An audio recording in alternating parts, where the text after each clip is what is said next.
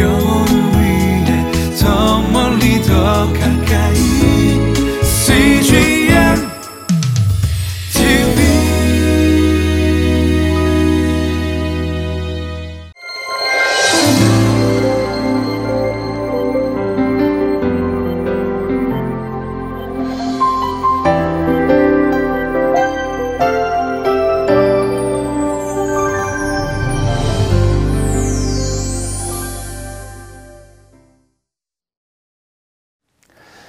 성전을 중심으로 하는 삶, 아, 교회에 충실한 신자가 되어서 하나님을 예배하는 예배자가 아, 된다는 아, 그러한 삶, 아, 그것은 결코 어, 종교적인 울타리 안에 갇혀 있지 않습니다.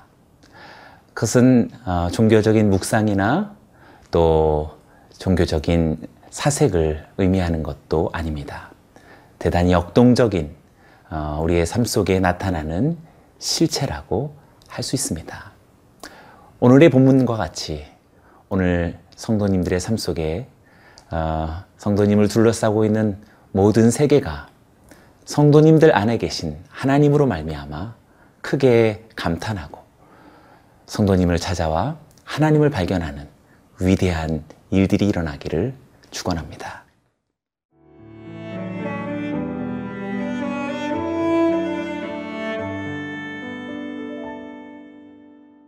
역대하 8장 17절에서 9장 12절 말씀입니다. 그때 솔로몬이 에돔 땅의 바닷가 에시온 게벨과 엘롯에 이르렀더니 후람이 그의 신복들에게 부탁하여 배와 바닷길을 나는 종들을 보내매 그들이 솔로몬의 종들과 함께 오빌에 이르러 거기서 금 450달란트를 얻어 솔로몬 왕에게로 가져왔더라. 스바 여왕이 솔로몬의 명성을 듣고 와서 어려운 질문으로 솔로몬을 시험하고자 하여 예루살렘에 이르니 매우 많은 시종들을 거느리고 향품과 많은 금과 보석을 낙타에 실었더라. 그가 솔로몬에게 나와 자기 마음에 있는 것을 다 말하매 솔로몬이 그가 묻는 말에 다 대답하였으니 솔로몬이 몰라서 대답하지 못한 것이 없었더라. 스바 여왕이 솔로몬의 지혜와 그가 건축한 궁과 그의 상의 음식물과 그의 신하들의 좌석과 그의 신하들이 도열한 것과 그들의 공복과 술 관원들과 그들의 공복과 여호와의 전에 올라가는 징계를 보고 정신이 황홀하여 왕께 말하되 내가 내 나라에서 당신의 행위와 당신의 지혜에 대하여 들은 소문이 진실하도다. 내가 그 말들을 믿지 아니하였더니 이제 와서 본즉 당신의 지혜가 크다 한 말이 그 절반도 못 되니 당신은 내가 들은 소문보다 더하도다. 복되도다 당신의 사람들이여 복되도다 당신의 이 신하들이여 항상 당신 앞에 서서 당신의 지혜를 들음이로다.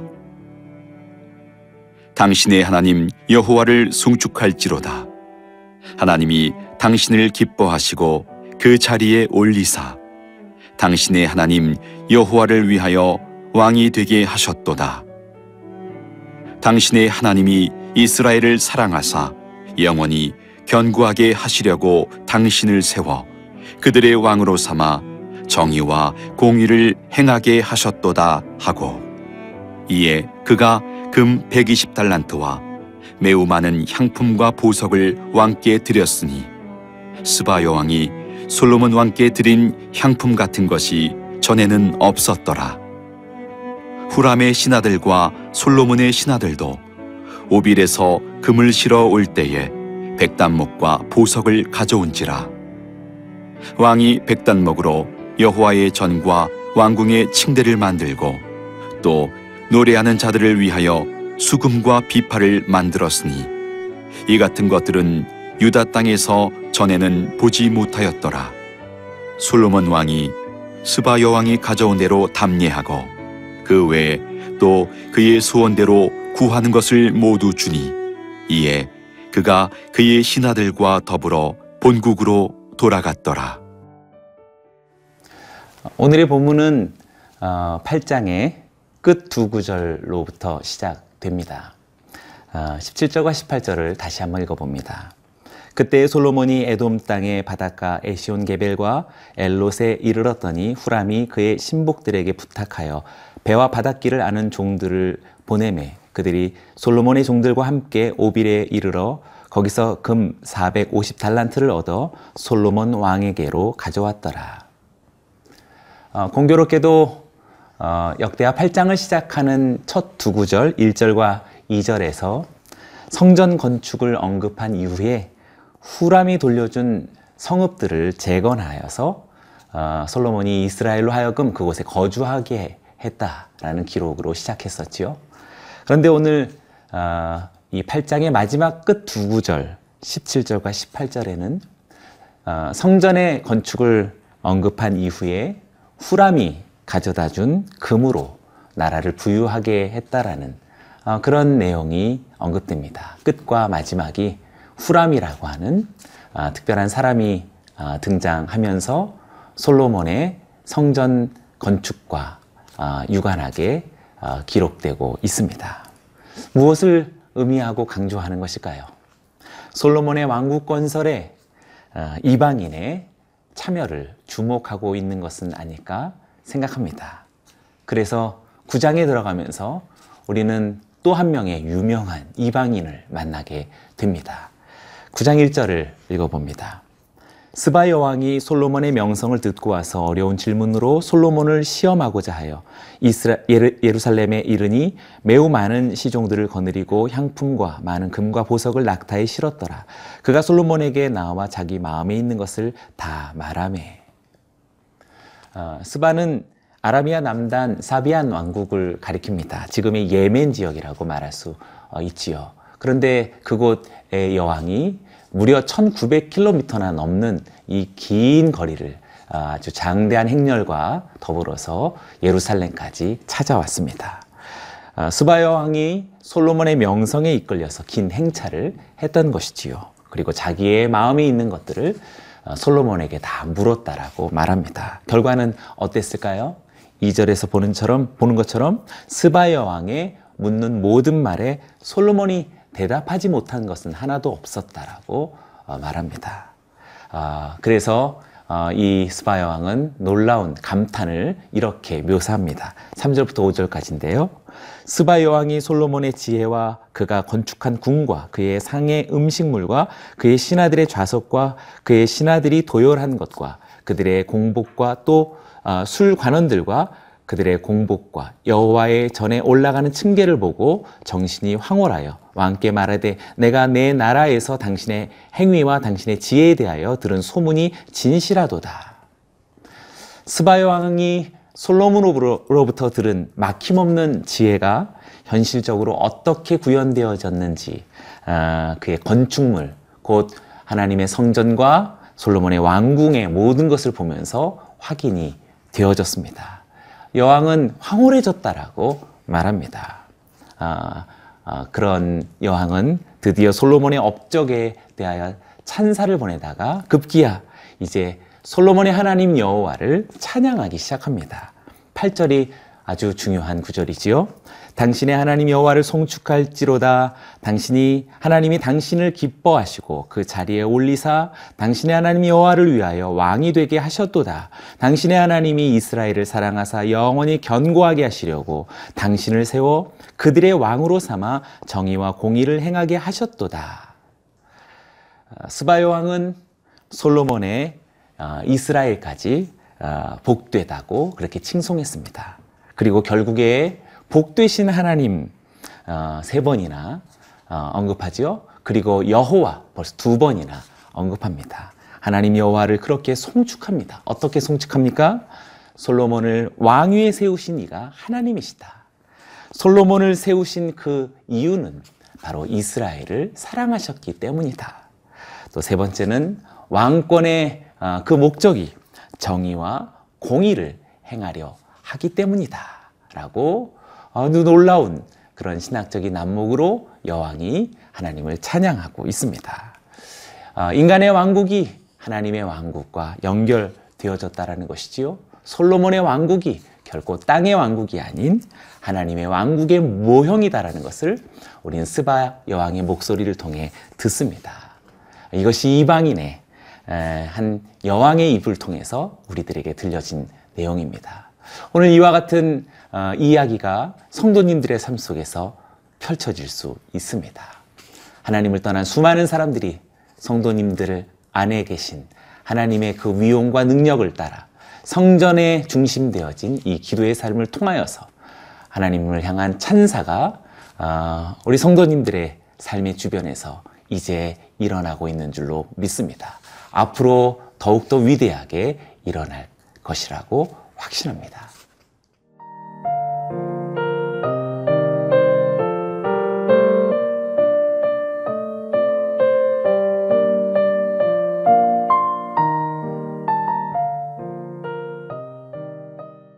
구절을 다시 한번 보겠습니다.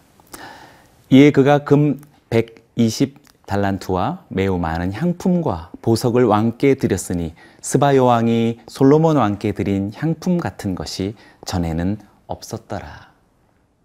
스바 여왕은 하나님을 찬양하면서 또 그 응답으로 그가 가져온 중단 예물을 솔로몬에게 선물했었, 선물했습니다. 아, 그런데 아, 그 표현 중에 전에는 없었던 것이다 라고 특별한 설명이 붙어져 있지요. 대단히 특별하고 화려한 것이다 라는 어, 그런 문자적인 어, 의미를 넘어선 것이다 라고 생각합니다. 단순한 예물이 아니다라는 사실입니다. 스바의 왕이 하나님을 찬양하고 그리고 아주 값진 예물을 솔로몬에게 선물했다라는 이 사실은 보이지 않는 손 하나님의 아, 개입이 아, 엿보이는 전에는 없었던 특별한 하늘의 사건이다라고 생각할 수 있는 것이지요. 어, 이방인 여왕이 자발적으로 어, 바치는 이 존경의 어, 표시는 어, 틀림없이 예배의 마음을 반영하고 있습니다. 어, 이것은 다음 구절을 통해서 더 분명해집니다. 10절과 11절인데요. 후람의 신하들과 솔로몬의 신하들도 오빌에서 금을 실어 올 때에 백단목과 보석을 가져온지라 왕이 백단목으로 여호와의 전과 왕궁의 층대를 만들고 또 노래하는 자들을 위하여 수금과 비파를 만들었으니 이 같은 것들은 유다 땅에서 전에는 보지 못하였더라. 후람도 역시 가져온 물질을 어, 여기서 어, 언급해주고 있지요. 오빌의 금, 또 백단목, 보석을 가져다가 성전과 왕궁을 위해서 어, 그렇게 쓰여졌는데 전에는 보지 못했던 것이다 라고 어, 앞서 스바의 여왕에 드려진 예물의 어, 특징과 어, 동일한 표현으로 나타나고 있습니다. 이건 역시 어, 어떤 특정한 사람의 특정한 어, 단순한 예물이 아니라 하나님의 개입이 있고 특별한 하나님의 섭리 속에서 일어나는 하나님의 어, 사람 솔로몬의 왕국을 영화롭게 하시는 하나님의 어, 섭리라고 말할 수 있는 것이지요. 어, 그래서 이스라엘 역사 속에서의 솔로몬의 영화는 어, 단순한 어, 어떤 특정한 역사 속 어, 어떤 왕조의 역사만을 이야기하지 않습니다. 이것은 회복되고 또 회복되어질 어, 미래의 이스라엘의 어, 비전이라고 말할 수 있고 여기 있는 우리 모두의 모형이라고도 말할 수 있습니다.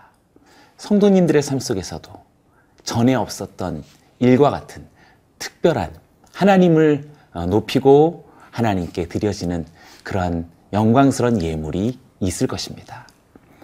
어, 이어서 12절도 함께 봅니다. 솔로몬 왕이 스바 여왕이 가져온 대로 답례하고 그 외에 또 그의 소원대로 구하는 것을 모두 주니 이에 그가 그의 신하들과 더불어 본국으로 돌아갔더라. 솔로몬은 스바 여왕의 어, 이런 극진한 예물의 어, 답례로서 어, 스바 여 왕이 소원대로 구하는 모든 것을 그에게 주었다라고 말합니다. 그런데 여왕은 자신이 가장 보기 원했던 것의 그 본질과 아, 실체는 벌써 성전 안에서 보았던 것이지요. 그가 찾고자 하였던 지혜는 어, 이미 솔로몬의 말과 언어 속에서 아, 만나 보았던 것입니다.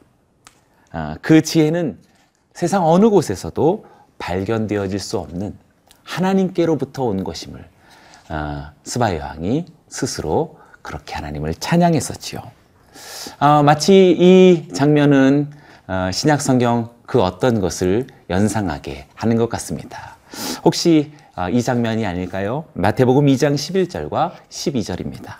집에 들어가 아기와 그의 어머니 마리아가 함께 있는 것을 보고 엎드려 아기께 경배하고 보배합을 열어 황금과 유향과 모략을 예물로 예물로 드리니라. 그들은 꿈에 헤롯에게로 돌아가지 말라 지시함을 받아 다른 길로 고국에 돌아가니라.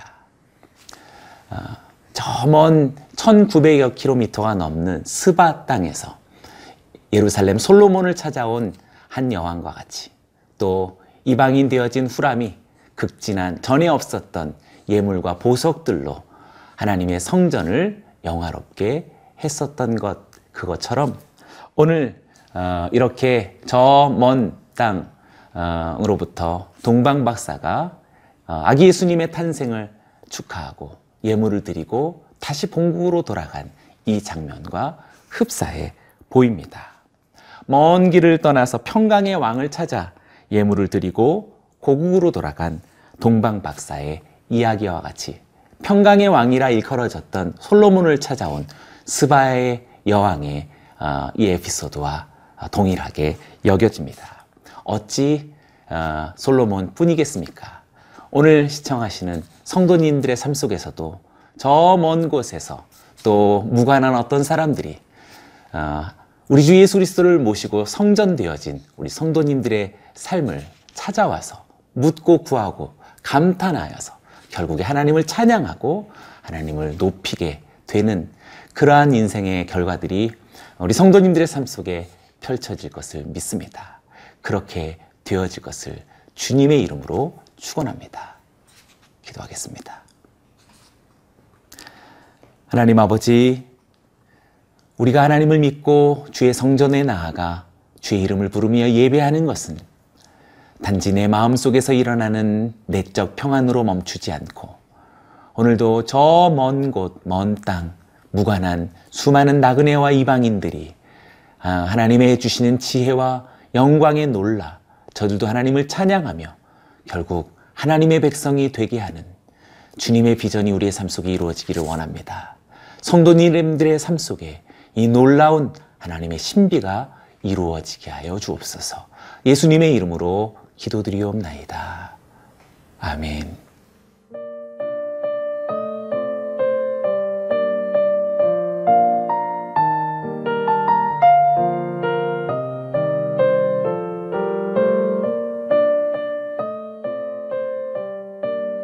이 프로그램은 시청자 여러분의 소중한 후원으로 제작됩니다.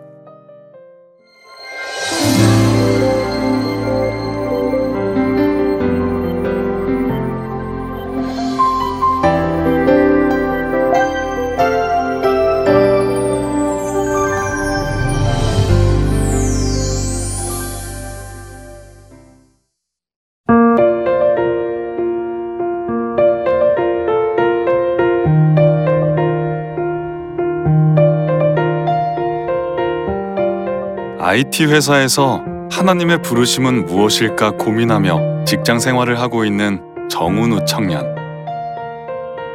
게임을 개발하고 이제 서비스를 하는 회사에 거기서 해외 마케팅 쪽을 담당하고 있어요. 이 업계에 일을 한다는 게 쉽지만은 않았어요. 게임에 대한 인식이 되게 안 좋잖아요. 잦은 출장으로 주일 예배도 드리기 어려울 때가 많았습니다. 한 달 정도 출장을 가게 됐는데 현지 교회 가기가 엄두가 안 나더라고요. 모바일로 CGN TV를 보게 됐었죠.